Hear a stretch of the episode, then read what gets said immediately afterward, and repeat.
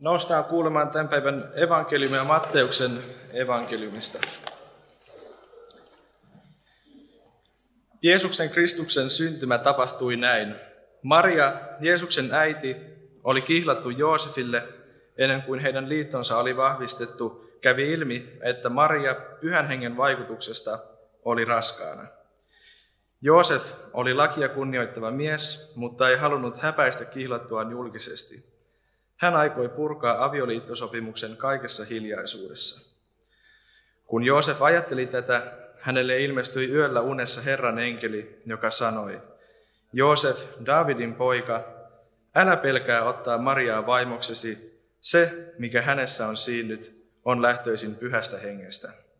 Hän synnyttää pojan, ja sinun tulee antaa pojalle nimeksi Jeesus, sillä hän pelastaa kansansa sen synneistä.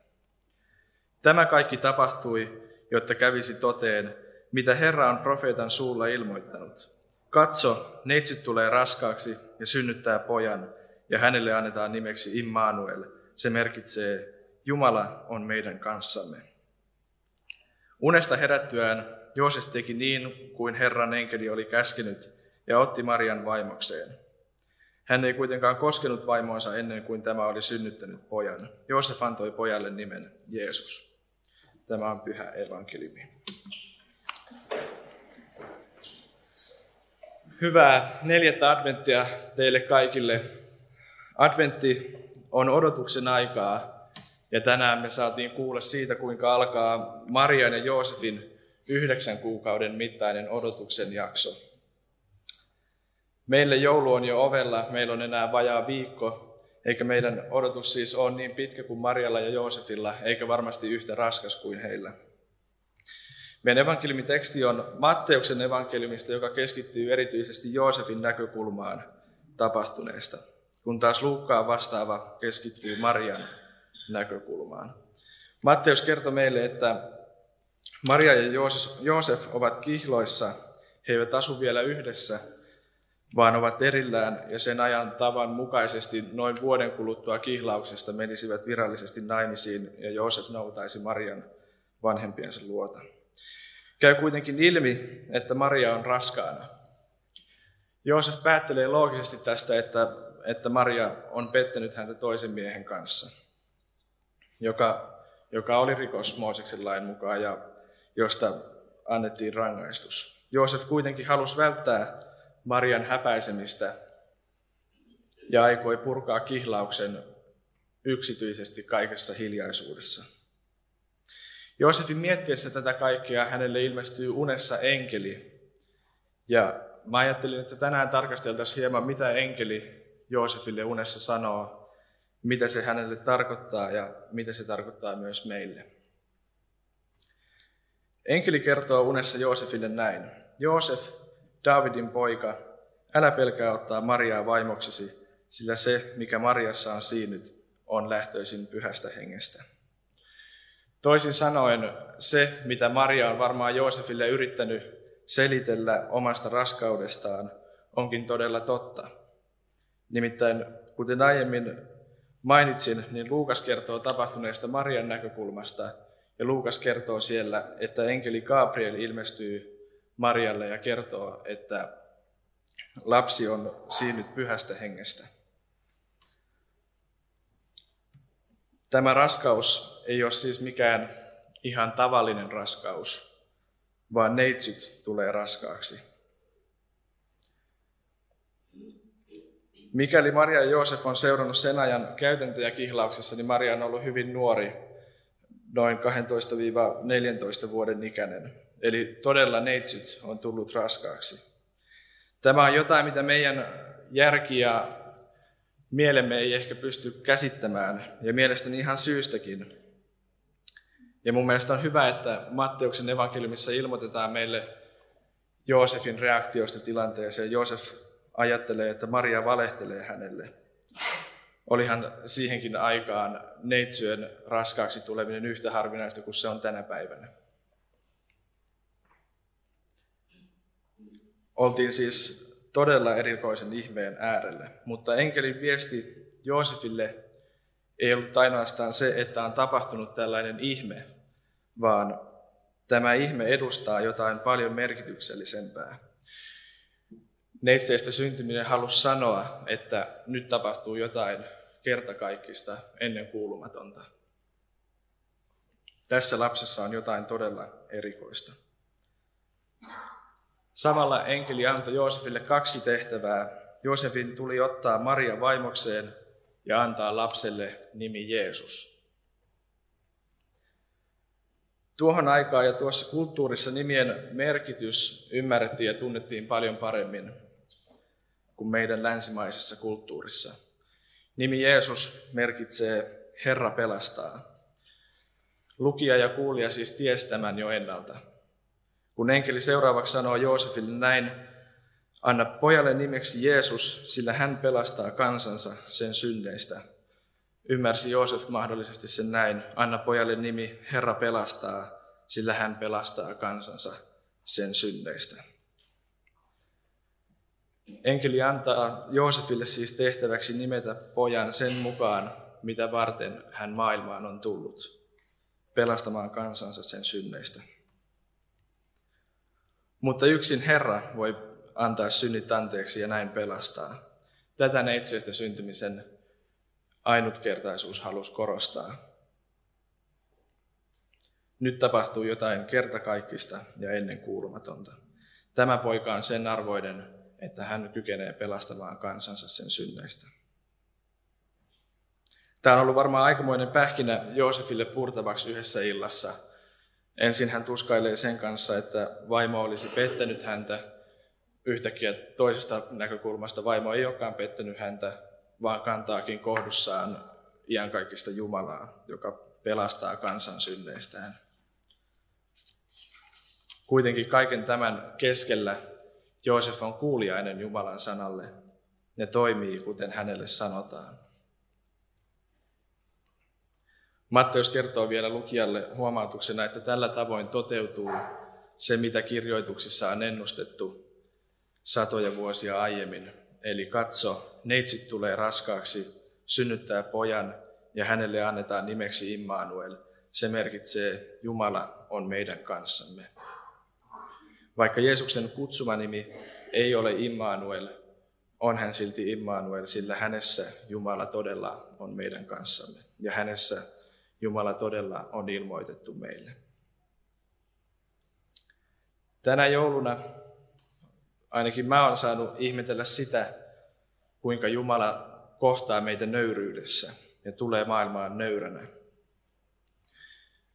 Mielestäni tästä hyvä havainnoinnin keino on esimerkiksi Johannes Kastajan ja Jeesuksen syntymäperheiden vertailu. Johanneksen syntymästä ilmoitetaan Luukkaan evankeliumissa. Johannes oli kolmannen adventin teemana. Molemmat syntymät tapahtuvat Jumalan aikaansaaman ihmeen kautta. Johanneksen syntymästä ilmoitetaan hänen isälleen Sakariaalle, joka on temppelissä toimittamassa toimittamassa liturgista toimitusta Jeesuksen syntymästä sen sijaan ilmoitetaan Marialle pikkukaupungissa, jota vanha testamentti ei tunne, ja talossa, joka hyvin suurella todennäköisyydellä on ollut aika mitätön. Näiden kahden näyttämön vastakohta tuskin voisi olla paljon suurempi. Toisella on pappissuku, temppeli ja liturgia, toisella taas nuori nainen, pikkukaupunki, köyhä talo. Johannes edustaa vanhan liiton viimeistä profeettaa, Jeesus taas uutta alkavaa liittoa. Uuden liiton merkkinä on selkeästi nöyryys. Jumalan poika tulee alhaisuudessa maailmaan. Kirkkoisä Augustinus muotoili Jumalan maailmaantuloa näin. Isän sylissä oleva totuus versoi maasta istuakseen myös äitinsä helmassa. Totuus, joka pitää maailman koossa, versoi maasta, jotta häntä kannattaisivat naisen käsivarret. Totuus, joka ei mahdu taivaisiinkaan, versoi maasta, jotta hänet pantaisiin seimeen makaamaan. Jumala, joka on luonut taivaan ja maan, alentuu tulemaan ihmiseksi, ihmislapseksi, joka on riippuvainen äitinsä huolenpidosta. Tämä on niin todella hurjaa vastakkainasettelua niin iankaikkisen ja ajallisen välillä. Mutta miksi ihmeessä Jumala päättää nöyrtyä ja tulla ihmiseksi? Miksi täytyy tapahtua näin? Me elämme synninlangenneessa maailmassa, maailmassa, joka kärsii vakavasta sairaudesta. Maailmassa, jossa synnin palkkana on kuolema ja rikkojan tulee kärsiä rangaistuksestaan. Ihmisen ja Jumalan välit ovat menneet poikki, sillä kaikki ovat syntiä tehneet ja ovat Jumalan kirkkautta vailla. No mikäli Jumala ei olisi tullut nöyryydessä, vaan olisi tullut kaikessa pyhyydessään maailmaan korjaamaan kaiken sen vääryyden, mitä me olemme tehneet, niin ei me ihmisraukat oltaisi kestetty sitä kohtaamista. Tästä syystä Jumalan piti tehdä jotain, mitä hän ei ole koskaan aiemmin tehnyt, ja nöyrtyä meidän tasollemme, jotta hän voisi kohdata meidän pahuutemme ja valmistaa lääkkeen siihen sairauteen, mitä tässä maailmassa on. Eli vain tulemalla ihmiseksi Jumalalla on osallisuus ihmisyyteen, osallisuus meihin, mutta ilman syntiä. Ja vain olemalla Jumala hänellä on kyvykkyys kantaa koko maailman synnit ristille. Jumalan nöyryydestä puhuu myös Jesaja ennustuksessaan luvussa 53 näin. Hän kasvoi Herran edessä kuin vähäinen verso, kuin Vesa kuivasta maasta. Ei hänellä ollut vartta, ei kauneutta, jota olisimme ihaillen katselleet, ei hahmoa, johon olisimme mieltyneet. Hyljeksitty hän oli, ihmisten torjuma, kipujen mies, sairauden tuttava, josta kaikki käänsivät katseensa pois. Halveksittu hän oli, me emme häntä minään pitäneet. Ja kuitenkin hän kantoi meidän kipumme, otti taakakseen meidän sairautemme. Omista teoistaan me uskoimme hänen kärsivän rangaistusta. Luulimme Jumalan häntä niistä lyövän ja kurittavan, vaikka meidän rangaistuksemme olivat hänet lävistäneet ja meidän pahat tekomme hänet ruhjoneet. Hän kärsi rangaistuksen, jotta meillä olisi rauha. Hänen haavojensa hinnalla me olemme parantuneet. Me harhailimme eksyneinä kuin lampaat. Jokainen meistä kääntyi omalle tielleen, mutta Herra pani meidän kaikkien syntivelan hänen kannettavakseen. Häntä piinattiin ja hän alistui siihen, ei hän suutansa avannut. Kuin karitsa, jota teuraaksi viedään, niin kuin lammas, joka on ääneti keritsiänsä edessä, ei hänkään suutansa avannut. Hänet vangittiin, tuomittiin ja vietiin pois. Kuka hänen kansastaan siitä välitti? Hänet syöstiin pois elävien maasta ja hänet lyötiin hengiltä kansansa rikkomusten tähden. Tätä siis tarkoitti se lupaus, joka Joosefille annettiin. Lapsi, joka Mariassa on siinyt, on lähtöisin pyhästä hengestä. Hän synnyttää pojan. Sinun tulee antaa pojalle nimeksi Jeesus, sillä hän pelastaa kansansa sen synneistä.